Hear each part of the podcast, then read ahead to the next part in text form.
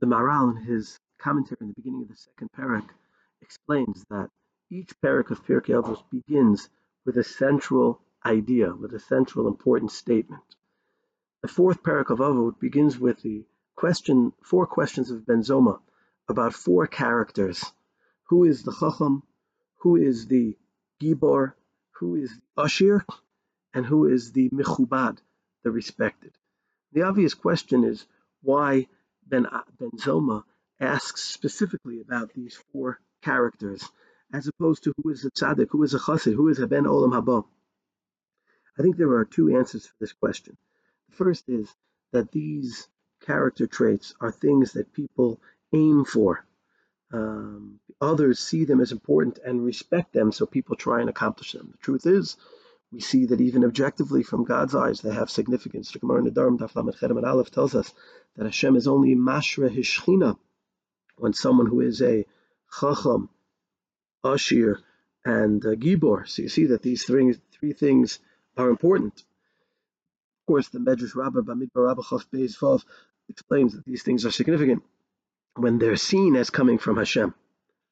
In any case, these are, are important ideas, things people attribute importance to. And that's why Yirmiyahu Navi, Paratet, Pasuk Bet, addresses these three and speaks about how people should not uh, praise themselves because they have these things going for them. Rather, a person should take pride in the fact that they know Hashem, know and serve Hashem. Benzoma seems to be building off this uh, model of Yirmiyahu Navi, as Rabbi Yonah points out, he arranges in the same pasuk, in the same order as the pasuk, the Chacham, the Gibor, and then the Ashir. And Zoma's goal, though, of course, is to define it, uh, is to define the things correctly.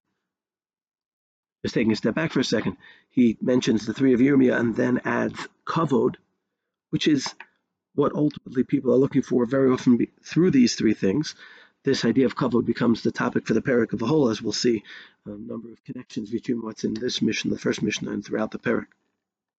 So Benzoma wants to identify the versions of these attributes that people uh, should praise, that are worth uh, uh, that are worth uh, aiming for, and that are praiseworthy.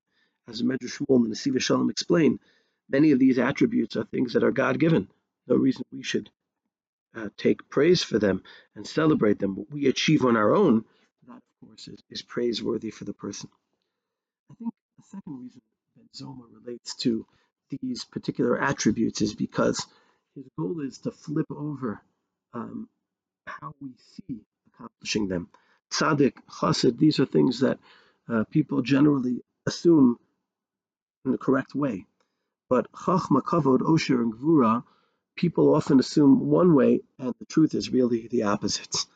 Osher and Gvura, people generally assume depend on things beyond ourselves, possessions we have beyond ourselves, strength we have to control others beyond ourselves. In truth, both Osher and Gvura, says Benzoma, are things that depend on how we internally relate to ourselves and our situation.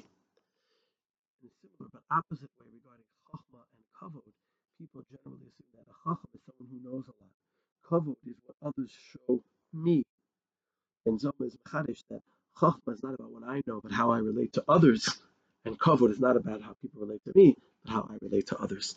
So Ben Zoma is speaking about ideas that people often aim to achieve, but to see as valuable and aim to achieve, but also have a misunderstanding, an opposite understanding of what version of these ideas is laudable. We'll see together in show over the next weeks what the right form of all four of these things that we should aim for is.